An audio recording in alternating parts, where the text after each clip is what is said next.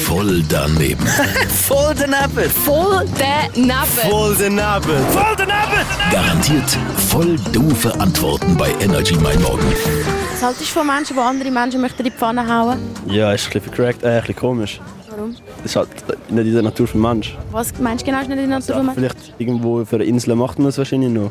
Also ein paar, In- also auch so Urwaldmenschen, aber Noch nie davon gehört, dass jemand zu dir sagt, zum Beispiel, hey, ich- würde ich gerne essen.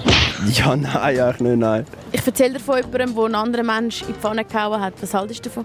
Ja, am Anfang finde ich es schon ein bisschen komisch. Wenn man mit dem Schiff unterwegs war und dann irgendwie fast vertrunken ist oder fast nicht hat können überleben dass man dann halt Menschenfleisch hat müssen essen zum Überleben. Und dann ist es ja schon verständlich. Aber einfach so finde ich das jetzt schon ein bisschen sehr speziell, sagen wir es mal so. Was würdest du sagen? Geh sofort weg oder würdest du mich anzeigen?